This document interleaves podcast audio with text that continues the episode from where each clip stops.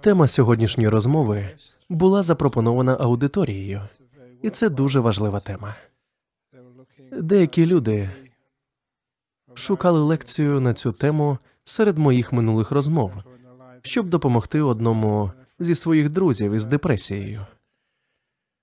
Хоч я й був впевнений, що вже говорив на цю тему раніше, але напевно я не присвятив цій темі цілу лекцію. Тож заради них та для будь-кого іншого в майбутньому я присвячу сьогоднішню розмову ставленню буддистів до депресії. Ця тема заслуговує на увагу, оскільки всі ми знаємо, що депресія є однією з найпоширеніших хвороб у нашому сучасному світі. Вона спричиняє багато страждань, і багато хто з нас зіткнеться з депресією особисто впродовж свого життя чи буде свідком депресії в когось з близьких. Крім того, добре відомо, що буддистські погляди дуже ефективні в боротьбі з депресією. Варто лише згадати, що наш колишній прем'єр-міністр Джеф Галлоп, який пішов у відставку на піку своєї політичної кар'єри через депресію, відвідував мене, і зараз він каже, що подолати депресію йому допомогли саме буддистські вчення та східна філософія. Тож у наших вченнях є сенс. Але що саме в цих вченнях насправді лікує та допомагає впоратися з депресією? По-перше, через те, що я раніше вже виступав із промовами про депресію або принаймні згадував про неї, до мене звернувся психіатр і розповів, що існують і важкі форми депресії. Я зараз маю на увазі дуже важкі клінічні випадки депресії, які має лікувати насамперед кваліфікований лікар. Ті види депресії, про які я говоритиму сьогодні ввечері, не є такими серйозними, щоб повністю вивести вас з ладу. Однак інші форми депресії передбачають, що людина зберігає більшість своїх розумових здібностей, здатна вести нормальний спосіб життя, але водночас її поглинає глибока понурість, яка називається депресією. Тому, якщо ви страждаєте від важкої форми, зверніться до лікаря. Але якщо ваша депресія має помірну чи легку форму, або ви просто хочете їй запобігти, будь ласка, послухайте, що я вам скажу. Розмірковуючи на цю тему перед приходом до вас, я виділив три основні причини депресії в нашому світі. По-перше, і це насамперед актуально для сучасного світу, адже депресія є сучасною хворобою. Вона, здається, не була такою поширеною в минулому. Тож я думаю, що одна з причин полягає в постійному негативному сприйняттю та пошуку недоліків, що так властиве нашому суспільству. Тому це буде першим, про що я говоритиму. Як протидіяти негативному ставленню та пошуку недоліків. По-друге, депресія це прямий наслідок величезної кількості спокус, які пропонує нам наш сучасний світ. Ми схильні думати, що нам потрібно набагато більше, як в матеріальному, так і в соціальному плані, ніж це було раніше. Ми втратили почуття поваги до простоти. І остання та найглибша причина полягає в тому, що деякі аспекти, властиві нашому існуванню, можуть бути дуже депресивними, і саме цей останній елемент напряму пов'язаний з медитацією. Отже, ця промова складатиметься з трьох частин: негатив та зациклення на недоліках, потурання життєвим спокусам, а також дещо глибші розмірковування щодо самої природи нашого життя. Про першу частину я часто говорю, і буддисти з цим зазвичай допомагають, висвітлюючи те, що велика частина проблеми з депресією пов'язана з глибоко вкоріненим негативом і пошуком недоліків, які притаманні сучасному суспільству. Якщо ви озирнетеся на своє життя, то побачите, що вас завжди хтось оцінював у школі і часто негативно. Але не всі можуть бути кращими у класі і отримувати медалі. Тож решта зазвичай схильні відчувати себе невдахами. Не кожному вдається почати зустрічатися з дівчиною чи хлопцем їхньої мрії. І тому так важко знайти та почати відносини з тією людиною, яка б, на вашу думку, була ідеальним партнером. Це призводить до того, що люди у стосунках відчувають, що вони зазнали невдачі. Або в житті людина намагається знайти роботу, досягти успіху в кар'єрі, а всі навколо на неї тиснуть і питають, чим вона займається, коли вона відповідає, що в 50 років продає бургери в Макдональдс. Вони кажуть, і це все. Ось це так провал, ну ти й невдаха. Люди надалі вас критикуватимуть та намагатимуться принизити, навіть якщо ви готуєте найкращі вегетаріанські бургери у світі. Це означає, що навколо нас дуже багато негативу. Люди постійно вказують на помилки, на ваші недоліки. Це відбувається навіть у шлюбі. У вас хороші стосунки перші кілька років, люди закохані, а потім вони починають шукати один в одному недоліки. У мене для вас є чудова історія. Якось на весіллі тесть відвів свого майбутнього зятя в бік і сказав йому: Ти, напевно, дуже любиш мою доньку. А наречений відповів: Так, адже я на ній одружуюся. Вона така гарна, чарівна і прекрасна, навіть те, як вона колупає вухо та дістає вушну сірку, прекрасно. А тесть на це сказав так воно і є одразу після одруження. Все, що вона робить, здається чудовим, але за рік, за два ти почнеш бачити в моїй доньці вади і недоліки. Однак пам'ятай, будь ласка, ось що якби моя донька не мала цих недоліків, вона б легко вийшла заміж за когось набагато кращого за тебе. І він насправді сказав дуже мудру річ. Адже самі подумайте, як можна очікувати знайти ідеального партнера, якщо ви самі не ідеальні? Цей постійний пошук недоліків є причиною того, чому стосунки так важко зберегти та чому вони так часто розпадаються, тому що люди завжди знаходять один в одному недоліки. І знаєте, до чого це призводить? Це руйнує все щастя та всю радість у вашому шлюбі. Але звідки береться весь цей негатив і прискіпливість? Це прищеплюється нам з дитинства у школі на дитячому майданчику, коли ми у відносинах. Ми настільки критичні, що люди починають вірити цьому негативу. Ми починаємо вірити в те, що ми недостатньо красиві, недостатньо привабливі, недостатньо розумні, не знаю, що ще.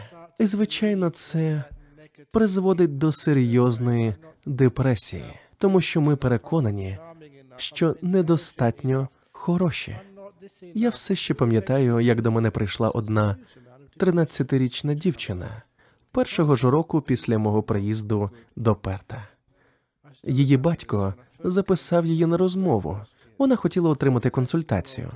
Вона вже була в усіх інших психологів і психіатрів у Перті, і в якості крайнього заходу вона вирішила звернутися до буддийського ченця. У ті часи те, що вони були змушені звернутися до буддийського ченця, свідчило про їхній цілковитий відчай, бо тоді в нас ще була не найкраща репутація. Я запитав її, у чому проблема, і мені знадобилося багато часу, щоб витягнути з неї правду. Адже коли люди справді переконані, що у них велика проблема, вони не хочуть цим ділитися, особливо коли це дівчинка 13 чи 14 років. Але, врешті-решт, я витягнув з неї правду. Вона сказала зніяковіло, дивлячись у підлогу, що її ніс занадто великий, але вам, дівчата, можливо, відоме це відчуття. Щоразу, коли вона дивилася в дзеркало, вона бачила лише свій ніс, і він був занадто великий. Я спробував використати науковий підхід до її проблеми, подумки вимірявши її ніс. Я бачив багато носів у своєму житті, і я сказав їй, що її ніс середньої довжини. Його не можна назвати найкрасивішим носом у світі, але це точно не найпотворніший ніс. Він просто нормальний. Але вона не повірила мені. Її ніс їй здавався найбільшою проблемою, тому що вона була на ньому зациклена.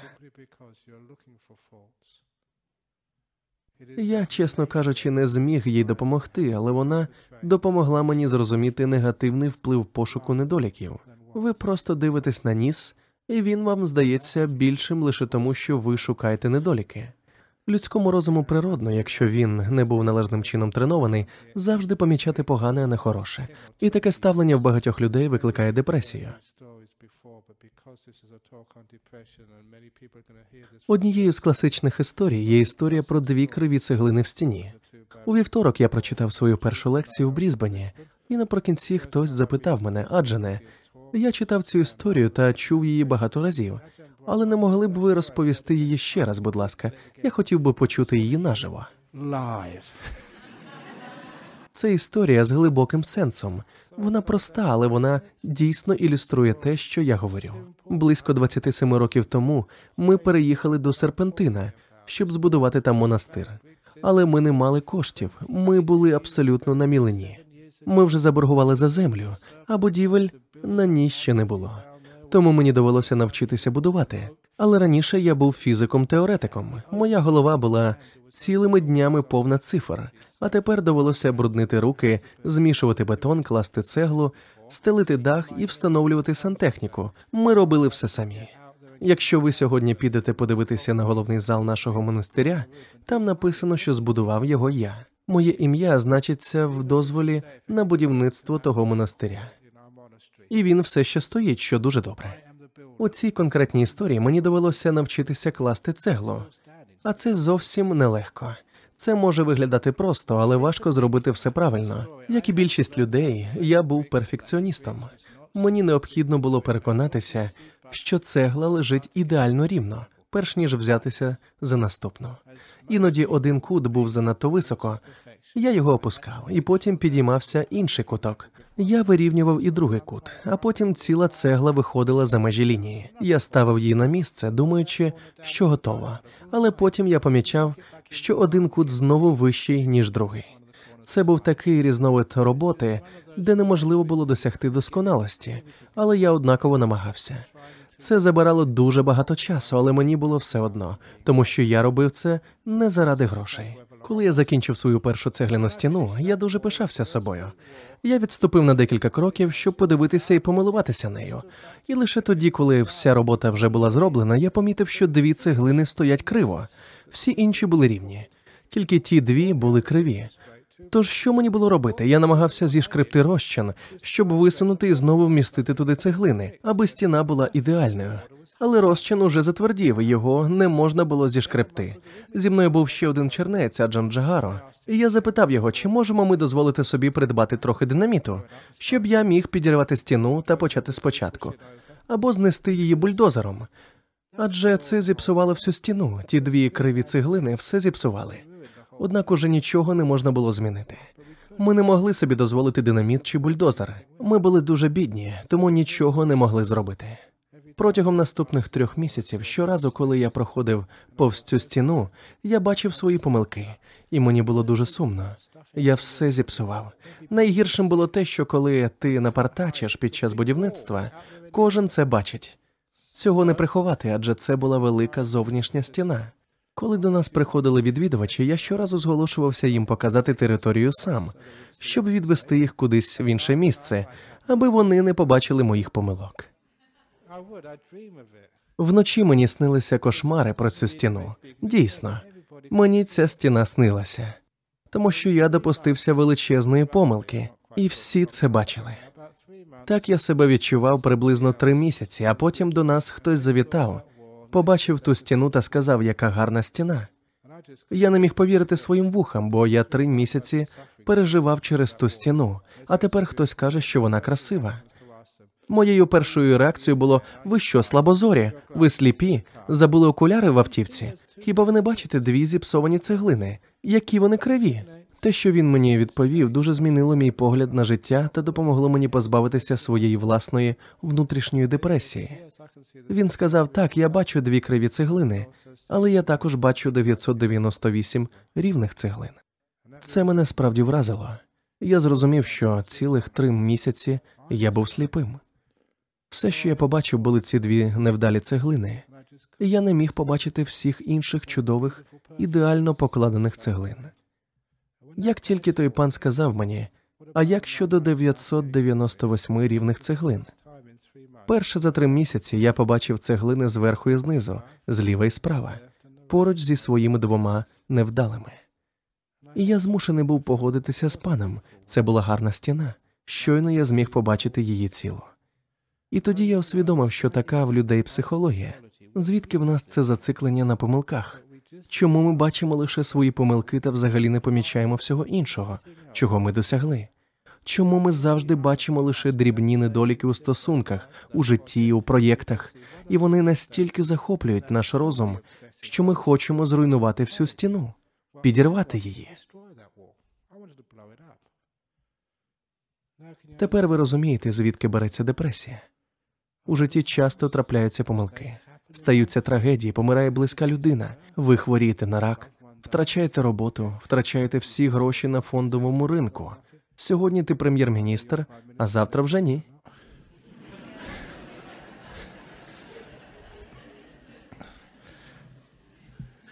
Як бачите, впасти в депресію дуже легко. Якщо все, що ви бачите, це лише одна помилка, одна чи дві криві цеглинки. Тож як подолати цю прискіпливість і негатив? Якщо ви налаштовані негативно і критично, якщо ви одержимі тим, що погано, і повністю сліпі до всього, крім помилок, вам хотітиметься все знищити. Це трапляється і у стосунках. Хлопці і дівчата починають зустрічатися, а потім вони бачать лише погане у своєму партнері. Що він робить не так, яких помилок він припустився, а до всього іншого вони сліпі. Класична історія сталася під час моєї лекції в Малайзії, коли хтось запитав мене наприкінці: сьогодні вранці я дізналася, що мій чоловік мені збрехав. Він збрехав, і я більше не можу йому довіряти. Чи варто мені розірвати шлюб?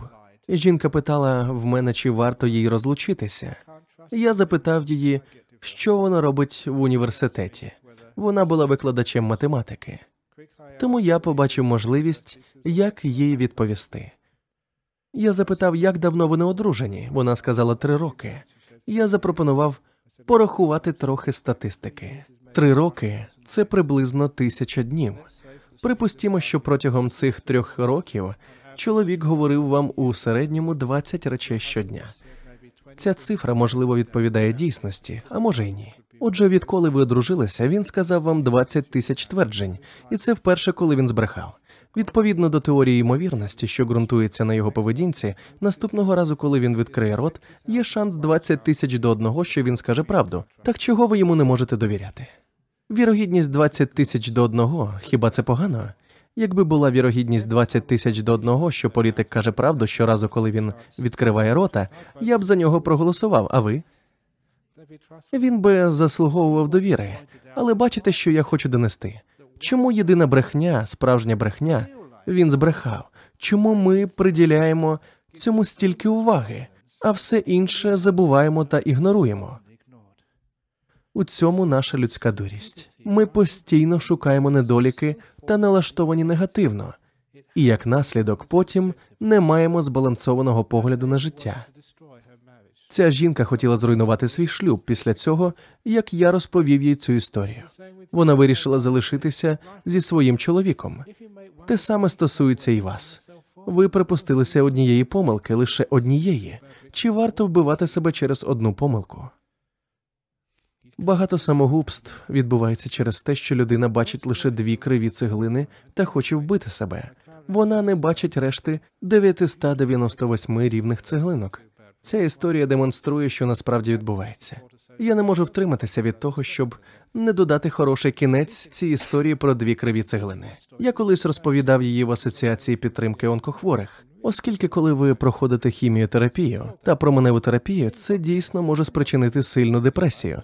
Я сказав так, у вас рак, але у вашому житті є багато іншого. Зверніть увагу на частини тіла, де немає раку. Є дві криві цеглини, дві пухлини. Але як щодо інших частин, які красиві та здорові?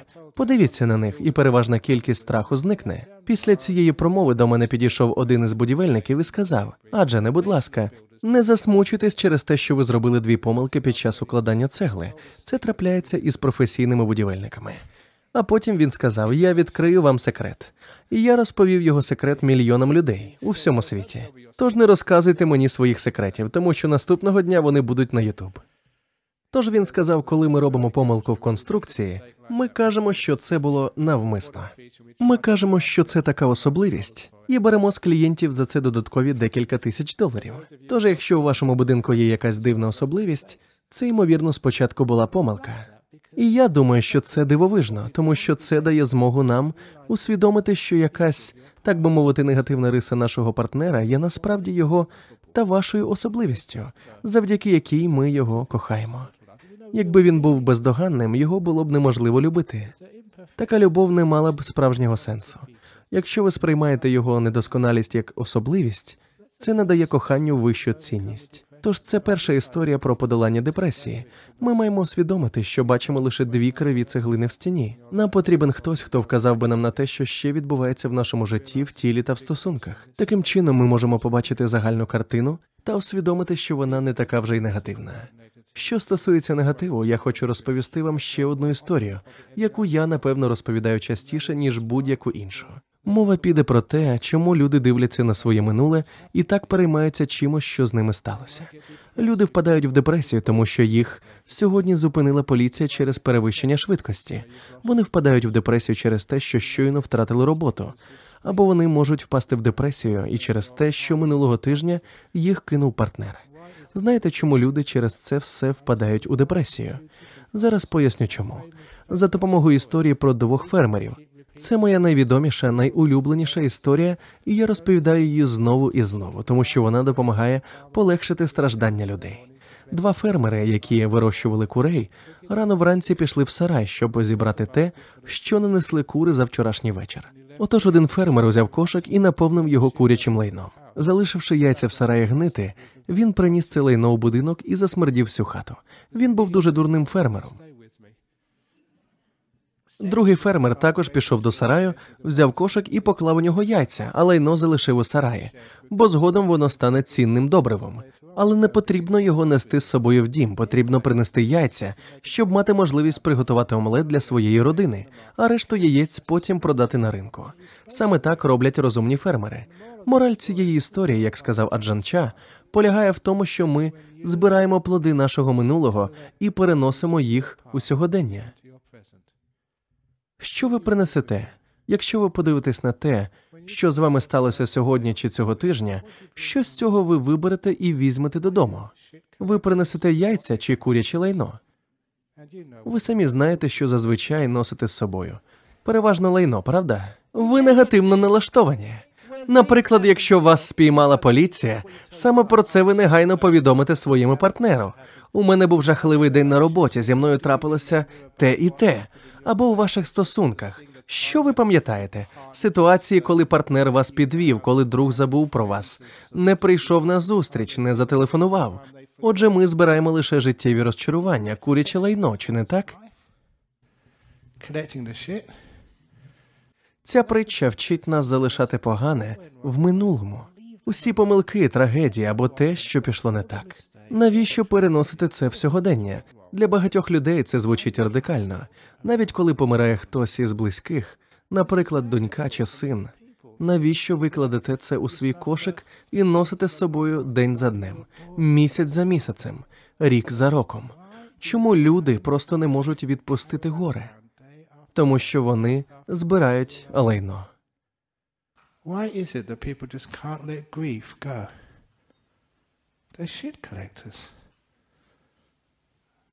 Це все стало частиною вашого характеру, і вам потрібен хтось, хто дійсно відкриє вам очі. І саме тому я використовую алегорію з лайном, щоб до вас достукатись. Вам потрібно це почути, щоб усвідомити, що я намагаюсь пояснити. Тож чому просто не залишити минуле, біль, труднощі та розчарування позаду, і натомість нести з собою щасливі моменти. Це те, що я зробив, коли помер мій тато. Замість того, щоб зациклюватися на його смерті, я згадую його життя, наче це був концерт. Коли я ходив на концерти, я ніколи не плакав наприкінці. Я ніколи не сумував, що концерт закінчився, тому що я пам'ятав концерт, а не його кінець. Так само, коли хтось із ваших близьких помирає, і його вже немає з вами, навіщо згадувати про втрату? Чому б краще не згадати, що ви мали всі ті чудові роки, проведені з чудовою жінкою чи з чудовим татом? Або що дитина з'явилася у вашому житті, прийшла до вас у гості, і ви мали можливість любити її шість тижнів. Чому б не пам'ятати про це?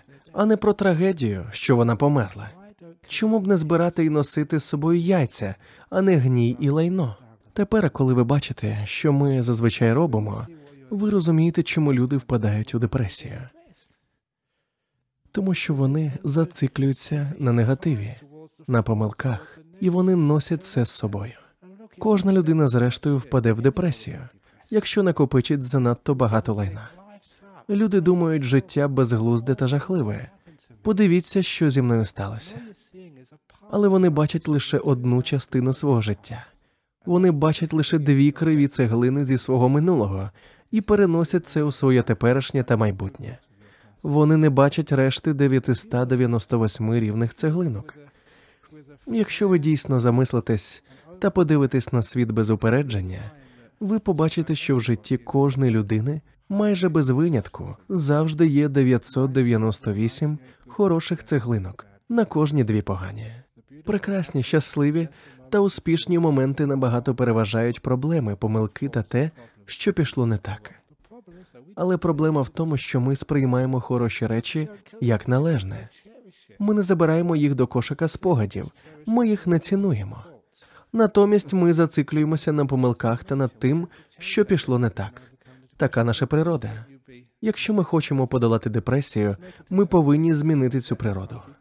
Тому, будь ласка, не накопичуйте гній, наберіться рішучості та навчіться відпускати минуле. Ви на це спроможні, і всім, хто каже мені, що маємо вчитися на помилках нашого минулого, я кажу, що ні, це не так працює. Запитайте будь-якого психолога. З пережитого успіху ви навчитеся набагато більше, ніж з помилок, наприклад, у стосунках чи шлюбі. Якщо ви постійно згадуєте про те, що пішло не так у ваших стосунках, ви на прямому шляху до розставання та розлучення, тому що ви здебільшого будете лише звинувачувати один одного. Це твоя провина. Ні, це ти винен. Так ви тільки погіршуєте ситуацію.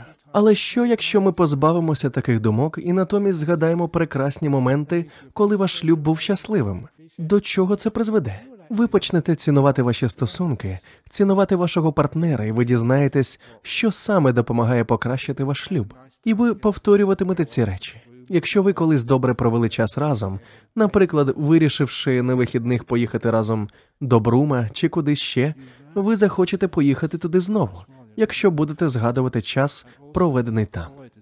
На успіхах ви навчитеся набагато більшого, ніж на помилках. У такий спосіб ви також уникнете жахливої пастки депресії. Однак у житті кожної людини іноді трапляються важкі періоди. Можливо, хтось помре або втратить роботу, захворіє, або отримає результати біопсії, і у нього виявиться рак. Але у мене є ще одна історія про те, як буддизм може допомогти. Чудова притча про перстень імператора під назвою І це мене. Це може допомогти полегшити багато депресивних розладів. Ви зможете їх просто відпустити. У притчі розповідається про молодого чоловіка, який став імператором. Щоразу, коли справи йшли добре, та його королівство процвітало, він влаштовував пишні святкування. Але щоразу, коли наставала рецесія, економіка падала, а люди були обурені податковою реформою. Він зачинявся у своїй кімнаті, переповнений злості та пригнічення.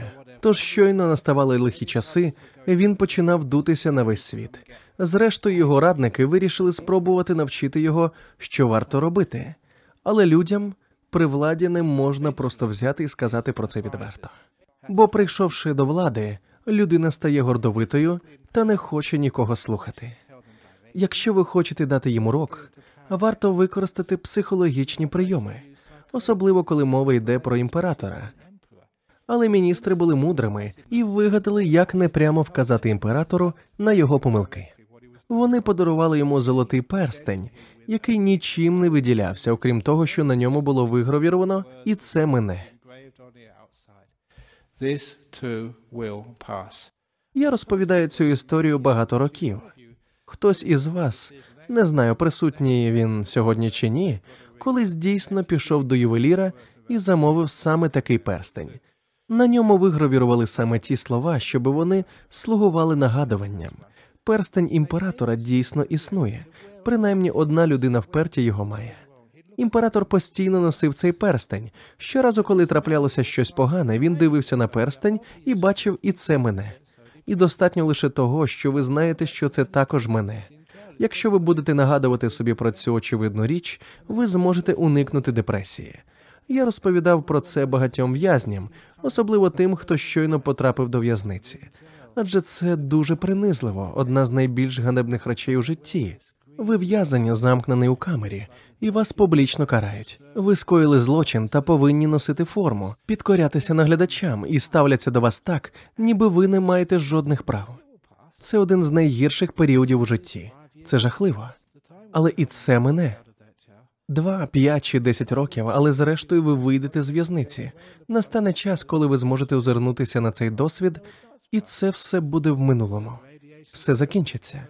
Лише потерпіть, це мене, і ви самі прекрасно знаєте, що все минає. Або променева чи хіміотерапія це теж мене, і хвороби, і смуток, і сльози.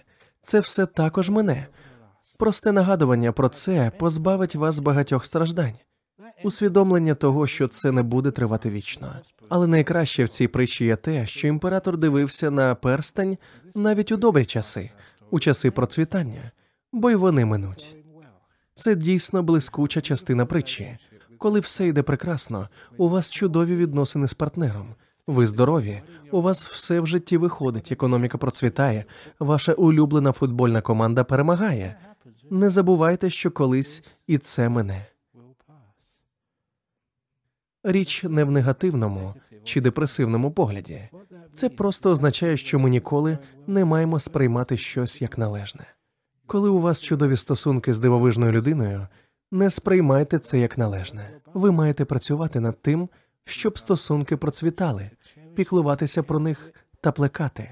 Робіть все для того, щоб бути щасливими разом якомога довше. Тому що однією з причин розлучень є те, що ми сприймаємо відносини як належне. Ми більше не вкладаємо в них зусиль, турботи чи любові. Іноді таке трапляється після одруження. Надягнувши обручки, люди починають думати так, готово, ми одружилися, тож нам не треба більше нічого робити. Але це тільки початок. Ви маєте працювати над стосунками. Ніколи не сприймайте нічого як належне. Це теж мене. Тому ви маєте і далі докладати зусиль. І щасливі часи так триватимуть набагато довше. Це ще один спосіб побороти депресію. Пам'ятайте, що колись і це мене. Цей спосіб простий, але дійсно сильний. Розповім вам ще одну історію про подолання депресії. Чому, коли нас критикують, ми відразу сприймаємо це за правду, але коли нас хвалять, ми лише відмахуємося. Ми є те, що ми їмо, і ми також є те, що ми слухаємо. Але ми чуємо весь час тільки так званий junk food – депресивні речі, критику, те, що ми зробили неправильно. Але похвалу, здорове харчування для нашого розуму ми завжди відкидаємо. Я вже розповідав цю історію декілька тижнів тому. У 2004 році я отримав премію Джона Кертіна і мав виступити з промовою подяки. Деякі з вас там були, і ви, можливо, це пам'ятаєте. Тоді я сказав, що дуже здивований, що отримав цю нагороду саме я. Я взагалі цього не очікував, оскільки багато людей з нашої спільноти працюють набагато більше, ніж я, і вони більше заслуговують на цю премію. І в будь-якому випадку, без підтримки інших я б ніколи цього не досяг. Без людей з комітету нашого буддийського товариства, без моїх колег ченців, які опікувалися мною без всіх вас, я б сам ніколи не впорався, і власне я не заслуговую на цю премію, але все одно дякую. Ось таку промову я виголосив. Роком пізніше я подумав, що якщо люди прийшли на мою церемонію, то і я мав би піти на церемонію когось іншого.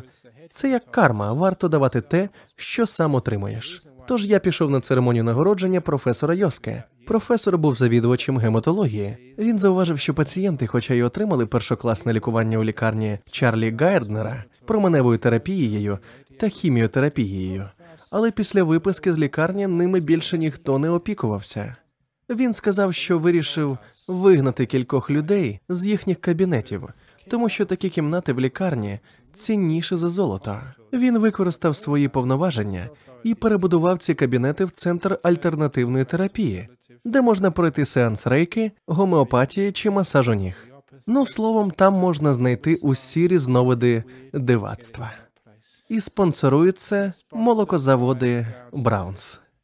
Але всі його колеги були переконані, що він з глузду з'їхав, що він божевільний, адже офіційна медицина нічого такого не визнавала.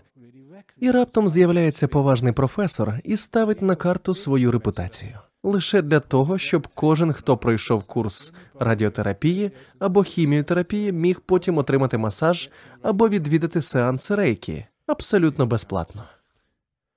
Я розумію мету цієї ідеї. Я знаю, як працює розум. Неважливо, працює рейки, гомеопатія або масаж ніг чи ні. Головне, що за такими пацієнтами хтось доглядає, хтось піклується про них індивідуально, півгодини старанно масажуючи їм ноги. Це працює. Достатньо лише співчуття та доброти, аби хтось був поряд, аби хтось виявив турботу. Коли людині роблять масаж, вона перебуває в теперішньому моменті, їй дарують милосердя, так само як під час медитації, і це лікує. Я впевнений. Тому я подумав, що цей лікар справді неймовірно розумний та мудрий.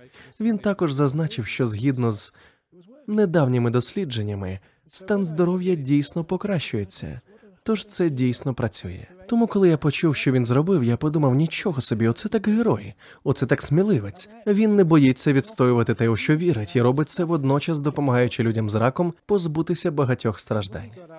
Коли він отримав свою нагороду, то промовив: ну безумовно, є і інші люди, які заслуговують на цю нагороду більше ніж я. Я не знаю, чому ви обрали саме мене, і я не зміг би цього зробити без людей, які мені допомагали. І я впізнав ці слова, адже це була майже та сама промова, яку я виголосив рік тому. Ці слова промовляє кожен, коли отримує нагороду. Хтось вас хвалить і дає вам нагороду. А ви що робите? Ви кажете, що ви цього не заслуговуєте, що, можливо, інші заслуговують на це більше, ніж ви, або що ви ніколи не зробили б цього без ваших батьків, партнера чи друзів. І тут я усвідомив свою помилку.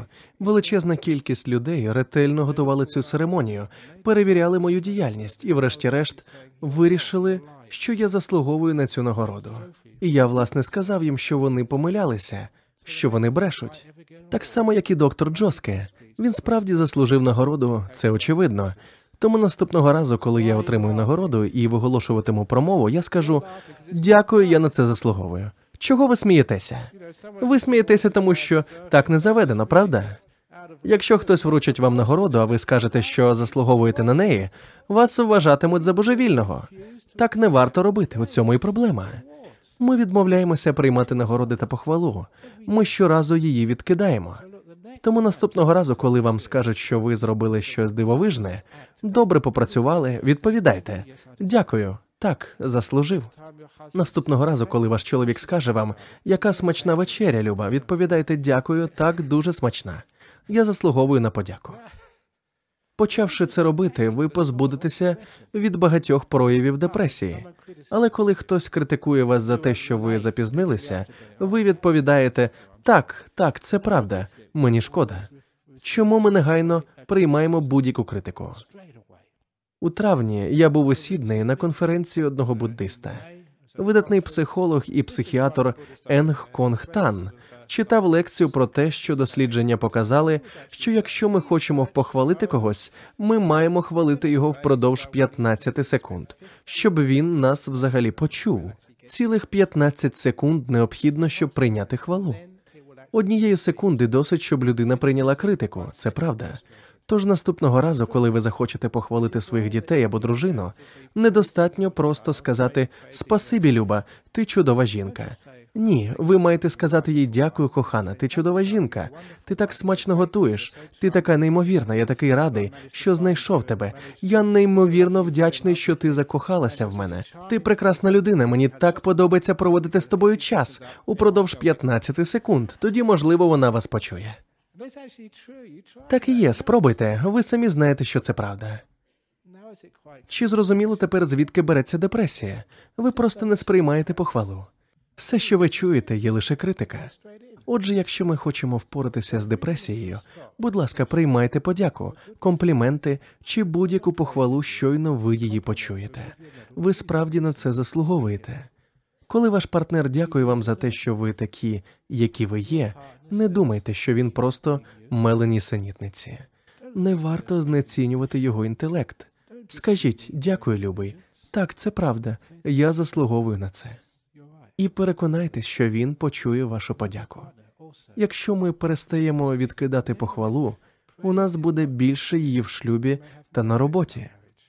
Бо коли ми відкидаємо її, якщо ви робите комусь комплімент, а вони його просто заперечують, це дуже розчаровує. Коли ми знеохочуємо похвалу, ми перешкоджаємо взаємному визнанню, і у такий спосіб ми фактично перешкоджаємо коханню. Що в нас тоді залишається? Лише цілковитий негатив, пошук недоліків, вказівка на недоліки інших і думки на кшталт Я такий нікчемний, я точно найгірший монах з часів Будди, я просто жахливий. Якщо ви так думаєте, ви точно впадете в депресію. Отже, депресію можна вилікувати, просто змінивши свій погляд на світ. Приймайте якомога більше позитива до вашого життя, приймайте похвалу, зосередьтеся на 998 гарних цеглинках, і це мене. Це дійсно працює. І збирайте яйця, а не послід з вашого минулого. Я вже раніше казав, що інколи ми впадаємо в депресію через те, що очікуємо від життя занадто багато. Ми хочемо божевільних речей. Я маю один досвід зі школи, коли мені було 22 роки, і я був учителем. Це було якраз перед тим, як я поїхав до Таїланду і став ченцем. Тоді проходив чемпіонат світу десь 1972 чи 1974 року. Точно не пам'ятаю. Я ніколи цього не забуду. Це був відбірковий матч між Англією та Польщею. Пам'ятаєте, що я англієць? Ми дивилися матч по телевізору. Польщі досить було зіграти в нічию. Це був дуже напружений матч. Ми вели 1-0, а на останній хвилині поляки забили, і Англія вибула. Це був цікавий матч, захоплюючий. Мені дуже сподобалось. Наступного дня я прийшов до школи, і всі 900 дітей, включно з вчителями, ходили по школі, понуро втупившись у підлогу. Знаєте, діти, підлітки іноді бувають неслухняними у класі, але проблем з поведінкою в той день взагалі не було. Учні навіть не були в змозі балуватися, тому що були занадто пригнічені. І я сказав, це просто дурний матч. Чого вони так засмучені? Це лише футбол. Навіщо псувати собі через це цілий день? Це тому, що люди очікують і хочуть занадто багато. Ми маємо величезні очікування і безглузді бажання, і хочемо від життя чогось такого, чого воно ніколи не може нам дати. Австралія ніколи не виграє чемпіонат світу. Ну ж бо будьмо реалістами. Коли я кажу щось таке, це шокує людей. Але ж це очевидно, чи не так? Це правда. Ось який це має вигляд, коли ми просимо світ дати нам те, чого він нам ніколи не дасть. Одного дня ви помрете, постарієте чи захворієте. Такою є природа нашого світу. Те, що чоловік з вами сперечається, чи те, що жінка вас інколи зводить з розуму, невіддільна частина шлюбу. Тому не очікуйте від стосунків того, чого вони ніколи не зможуть вам дати. Бо знаєте, що станеться? Коли ви просите у життя чогось, чого воно ніколи не може вам дати, ви розчаровуєтеся. І коли життя вас розчаровує, знаєте, кого ви починаєте звинувачувати? Насправді ви не будете звинувачувати в цьому свого партнера чи начальника на роботі. Ви будете звинувачувати себе. Люди починають вважати себе невдахами, коли, наприклад, їхній шлюб розпадається, коли їх звільняють з роботи або коли їх команда програє. Навіть якщо вони взагалі не грають на полі, вони лише вболівальники. Чому вони беруть на себе за це відповідальність і засмучуються? Вболівальники звинувачують себе в тому, що вони недостатньо показали свою підтримку на трибунах. Неймовірно спостерігати за тим, як ми звинувачуємо себе в усіх невдачах. Ми впадаємо в депресію. Тож щойно ви зрозумієте, що викликають ваші бажання. Будь ласка, більше не просіть того, чого світ вам ніколи не дасть. Тримайте свої бажання в межах того, що реально, що можливо, чого дійсно можна досягти. вище голови не стрибнеш. Якщо ми ставимо занадто високі цілі, ми розчаровуємося. Адже ми живемо в суспільстві, де завжди чуємо ти це можеш, ти просто недостатньо розумний, ти недостатньо стараєшся. Відвідайте семінар Тоні Робінса. Так, саме ви можете розбагатіти. Ви можете втілити свої мрії в життя. Просто думайте про це. Візуалізуйте, не здавайтеся, вірте у свої мрії, і ви їх досягнете. And don't give up. Have faith in your dreams, and you will reach them. Насправді це повна маячня. Хіба ні? Будьте чесними. Але річ не тільки в цьому. Це насправді дуже небезпечно, тому що таке ставлення лише посилює депресію. Адже це призводить до того, що люди стараються ще більше, розчаровуються, знову стараються більше та врешті починають злитися. Навколо так багато розлючених людей. Чому вони такі злі? Вони роблять таку ж помилку, що й бідолаха Кевін Рад. Він дуже старався, мав високі очікування, розчаровувався і в результаті страшенно розлютився на себе, на своїх співробітників і друзів. Після люті настає наступна фаза. Коли ми довго сердимося, це забирає всю нашу енергію, і ми впадаємо в депресію. І який в цьому сенс? Ви втрачаєте всю енергію, всю надію. Ви дійсно намагалися, викладалися наповну, а тепер вважаєте, що це ваша провина. Ви вчинили неправильно, ви зробили неправильний вибір, і це ще одна причина депресії. Все тому, що ви ставили за високі цілі, надто старалися і думали, що можете досягти неможливого.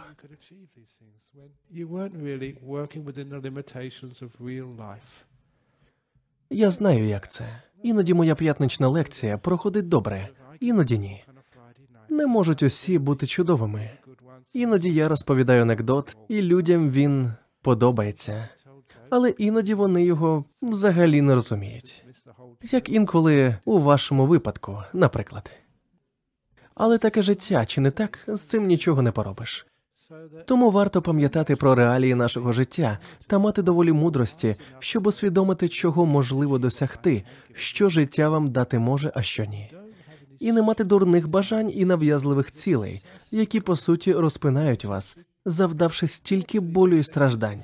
Ви почнете злитися, але й далі намагатиметеся, поки врешті-решт не здастеся і не впадете в депресію.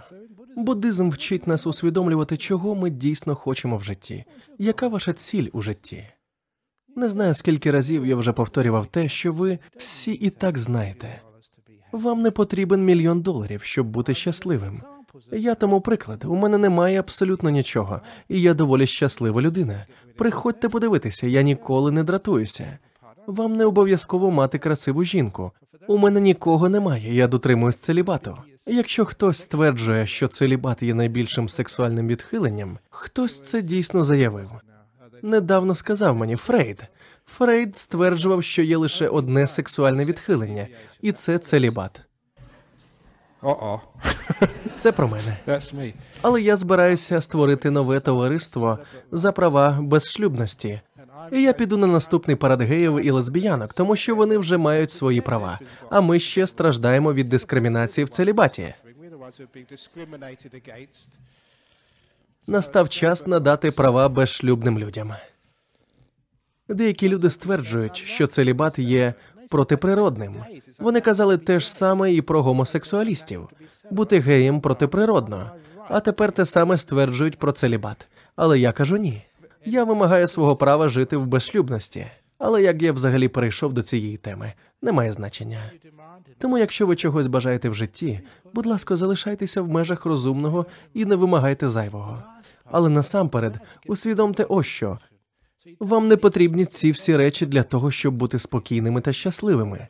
Ви, напевне, це вже добре знаєте, бо давно сюди приїжджаєте. Ви позбудетеся великої кількості смутку, коли зрозумієте, що ці бажання та прагнення вам не потрібні. Вам не обов'язково вигравати матч, просто насолоджуйтеся грою. Це очевидно. Вам не потрібно підвищення на роботі. Це принесе більше стресу. Я постійно повторюю, що як би високо ви не піднялися по кар'єрних сходах, вам ніколи не буде вдосталь грошей. Вам завжди буде мало. Вам це відомо. Тож навіщо так багато працювати заради кар'єри? Працюйте старанно, щоб просто отримати задоволення від роботи для самореалізації, а не заради підвищення. Робіть це заради щастя, а не для статусу. Тоді можна досягти щастя. Посада кого вона цікавить. Але в останній частині криється, мабуть, найглибша істина. Іноді в житті дійсно щось йде не так. Воно не буває ідеальним, тому не очікуйте, що все буде завжди прекрасно, що життя буде чудовим, і все відбуватиметься так, як ви собі уявляєте. Багато разів щось піде не так. Хтось із ваших близьких помре, і вам буде сумно. Ви багато разів втратите гроші на акціях, і вам буде сумно. Часто трапляється, що когось виганяють з монастиря, де вони виросли, і це також сумно. Дуже багато разів ви спізнитесь на свій рейс, і це сумно, але це життя. Життя просто не може бути ідеальним. Ми маємо змиритися з тим, що в житті бувають і сумні моменти, моменти розчарування, але ми маємо усвідомити, що це лише частина життя. Не варто драматизувати. Я маю одну улюблену фотографію мого вчителя Аджана Чаха у моєму кабінеті в монастирі Бодін'яна. На ній Аджан Чах з піднятими руками та широкою посмішкою на обличчі. Він імітує відому статую з тайського монастиря. Це статуя ченця в блаженному екстазі, під якою напис Яка радість нарешті усвідомити, що немає щастя на світі. joy at last to know there's no happiness in the world. Як це мудро і дуже корисно. Яка радість нарешті зрозуміти, що ти не завжди будеш щасливим, адже іноді тобі буде сумно.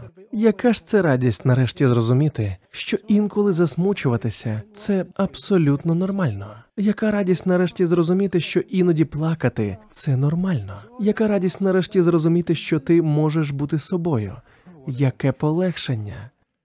Бути кимось іншим так важко. Так важко постійно намагатися виправдати очікування суспільства щодо того, ким ви маєте бути, що робити та що говорити. Не можна ні плакати, ні сміятися, ні жити. Тож насправді статуя каже, яка радість розуміти, що ти можеш плакати, можеш бути щасливим, можеш сміятися, можеш посковзнутися, виставити себе дурним. Яка радість усвідомити, що у світі немає ідеального і постійного щастя, і в цьому радість, у цьому справжнє щастя. Усвідомивши це, ви побачите найефективніший вихід із депресії, тому що ви перестанете намагатися бути кимось іншим, ніж самим собою. Це означає, що ви будете в мирі з собою. Ви відпускаєте проблеми, а отже, ви сидите тут в тиші і намагаєтесь медитувати або кудись піти. Ви просто є. Мистецтво медитації полягає не в спробах кудись потрапити чи бути кимось іншим, і навіть не в якомусь грандіозному духовному досвіді, де Будда приходить до вас у золотому сяйві та розповідає вам про сенс Всесвіту, і відтоді все буде досконалим. Ви тепер назавжди просвітлені. Всі ці фантазії не мають нічого спільного з медитацією. Ми не медитуємо, щоб отримати або досягти чогось. Ми медитуємо, щоб розслабитися і все відпустити. Насамперед бажання та прагнення бути десь там, де нас немає. Я часто кажу, що основна причина всіх страждань полягає у тому, що люди перебувають в одному місці, а прагнуть бути в іншому. Being here and wanting to be somewhere else. Коли ви хочете бути десь не там, де ви зараз, це називається стражданням. Але як це подолати? Ми нескінченно намагаємось потрапити кудись ще. Ми маринуємо все своє життя, перебігаючи з місця на місце, замість того, щоб бути тут, бути собою. Для того, щоб припинити страждання, необхідно хотіти бути там, де ви є зараз. Не прагніть щось змінити. Якщо ви почнете хотіти бути там, де ви є, сидячи тут на медитації та перебуваючи в повному спокої, ви побачите, що весь негатив, який спричиняє депресію, це бажання кудись піти, чогось досягти, стати кимось. Коли ми залишаємо все це, ми будемо вдома. Ким би ви не були, прийміть це. Втома, неспокій, сонливість, кмітливість чи дурість. Ми всі проходимо через це. Але й це мене. Будьте собою. Тоді ви досягнете неймовірного спокою, ясності розуму та енергії. Ви виявите, що, можливо, головною причиною депресії є те, що ваш розум, ваше серце не має достатньо енергії, тому що ви ганяєтеся за речами з місця на місце, і ви ніколи не задоволені тим, де ви є.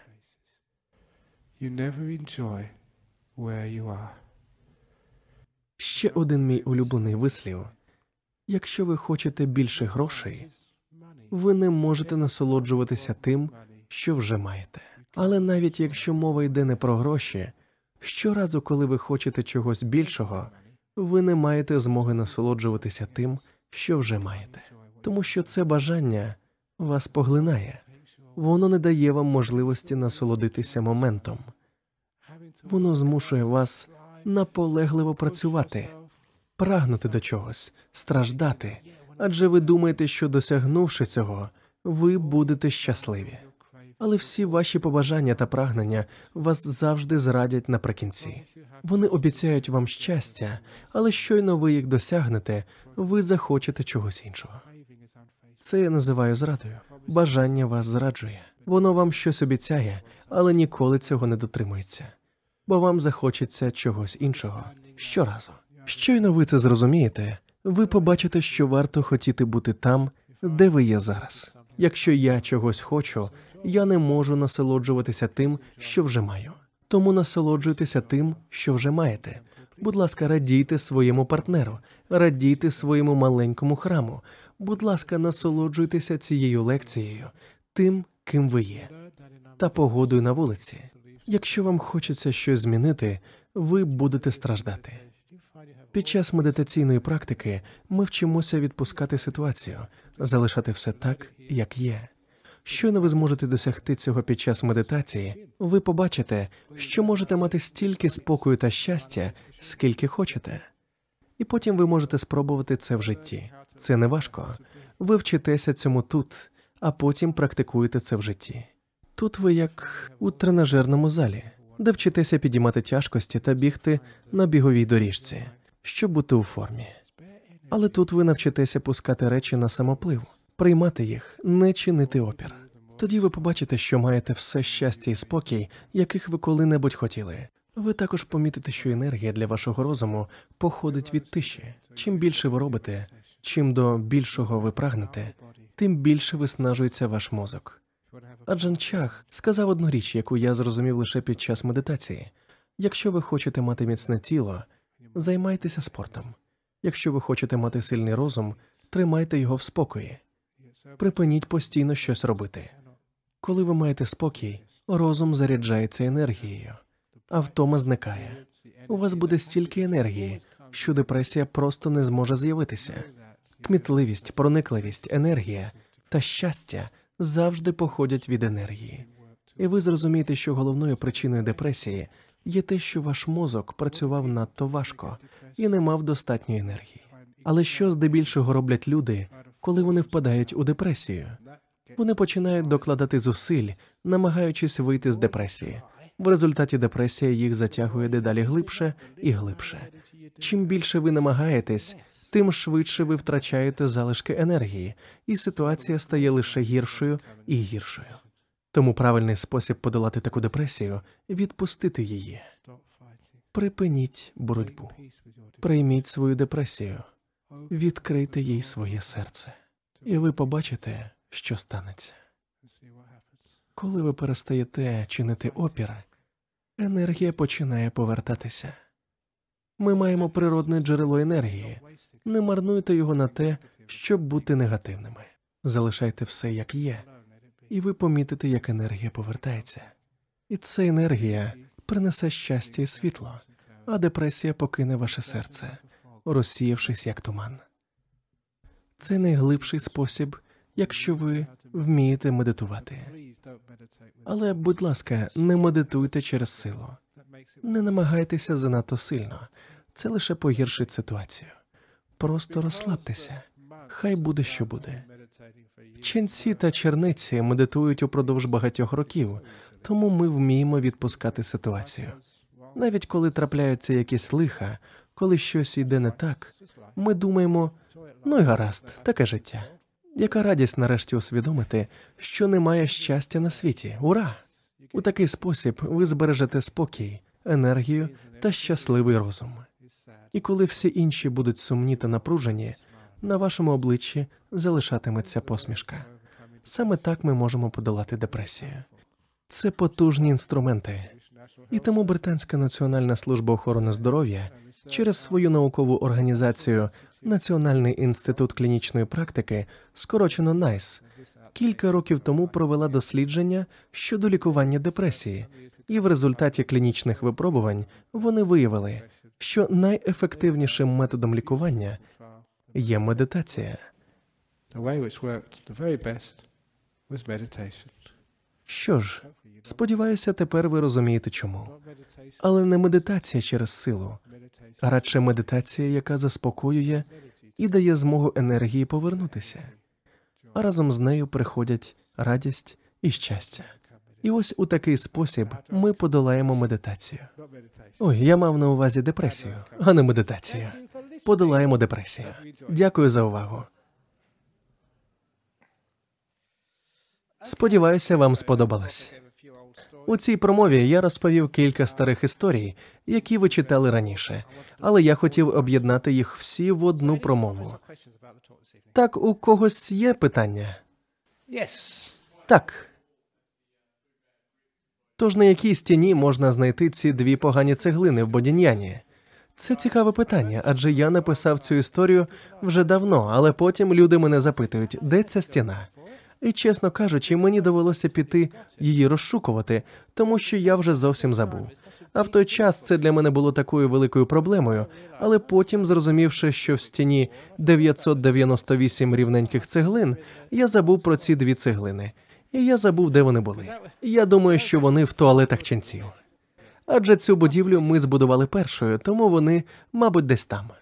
Але так чи інакше, оскільки це така відома історія, одного дня я поставлю перед монастирем фігуру будівельника, щоб люди змогли сфотографуватися біля тих двох кривих цеглин. Зроблю з того місця туристичну пам'ятку, але це сильна історія, тому що вона дійсно допомогла багатьом людям. Дуже ефективна. Отже, якісь ще питання? Так, там позаду. Це була чудова лекція. Вітаю. Я заслуговую на це.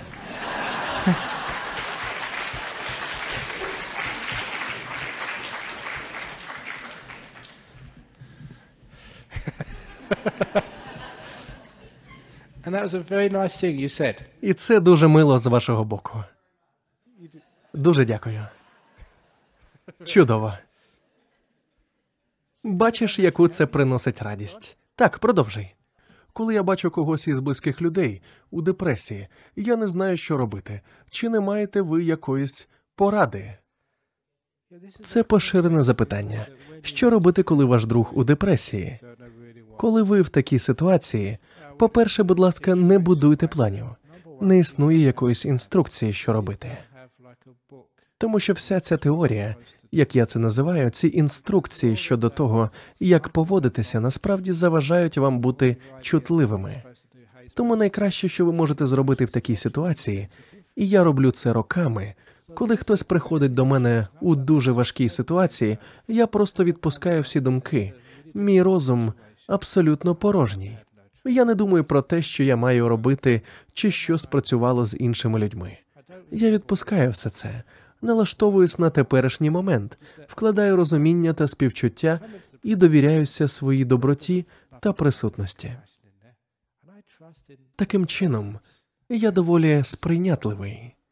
Тоді я відчуваю, що інколи недоречно навіть щось говорити такій людині, а краще обійняти її за плечі, але іноді вас за це можуть і вдарити. Я це відчуваю. І ця чуйність і доброта працюють найкраще. І через це якісь ідеї чи правильні слова самі з'являються невідомо звідки. Якщо я зберігаю тишу, ставлюся з добротою та не намагаюся повторювати старі методи чи дотримуватися інструкцій, то зазвичай все виходить. І так відбувається в усіх ситуаціях у різних випадках.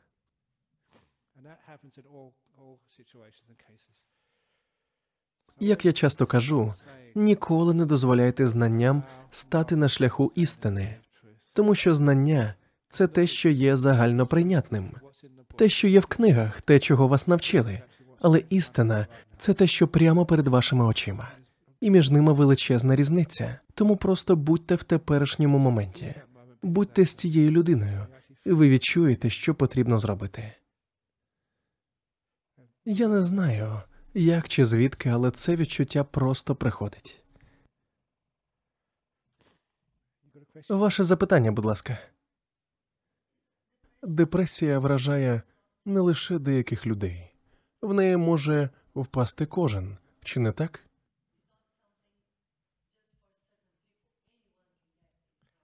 Так, це може трапитися з кожною людиною від легких стадій до важкої депресії. Це частина життя. Це потрібно тому, що якщо ви даєте здорову їжу своєму розуму, тоді розум буде здоровим, так само як здорова їжа для тіла робить тіло здоровим.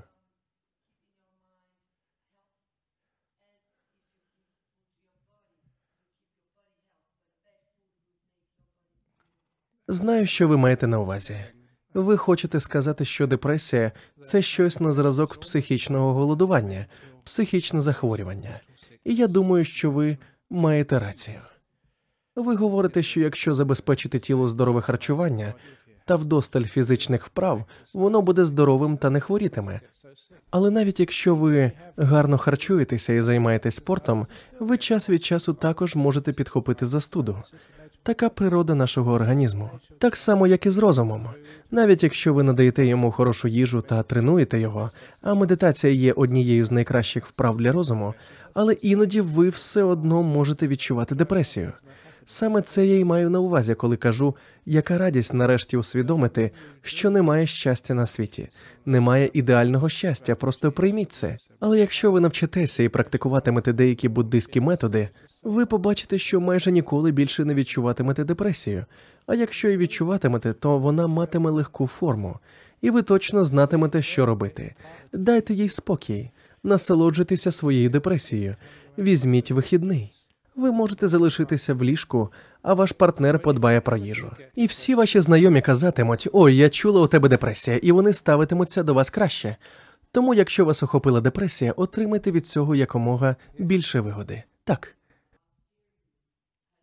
Минулого року я був у депресії, і ви мені дуже допомогли. Ви не сказали мені досить перейматися, а розповіли мені кілька жартів і просто були поруч зі мною. І цього було досить.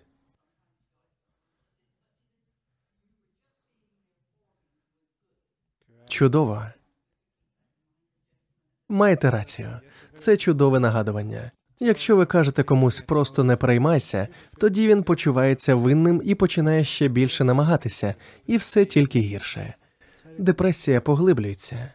Краще просто бути з ним розказати йому жарт, жарт про депресію. Дехто з вас, можливо, вже його чув. Він про відомого художника Сперта, який потрапив у аварію на мотоциклі. Його відвезли до лікарні та ампутували йому руку. Ту руку, якою він малював. Переважна кількість людей після такої аварії впадає в депресію. Після виписки з лікарні він відвідав психіатра. але не вірив, що той може допомогти. Він був переконаний, що якщо він не може малювати, то немає сенсу життя. З першою ж нагодою він планував чинити самогубство. Тож він піднявся на хмарочос на центральній вулиці, вийшов на балкон і збирався стрибнути вниз. Як раптом побачив внизу чоловіка без обох рук, який танцював посередині вулиці від радості.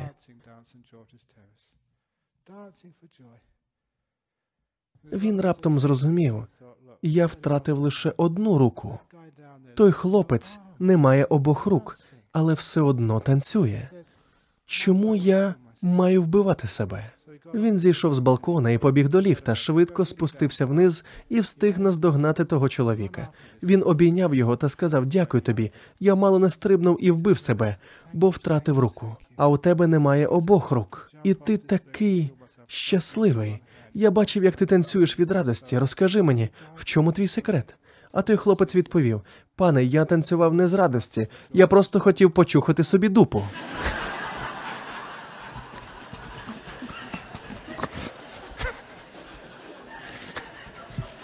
Бо це єдиний вихід, коли у вас немає рук.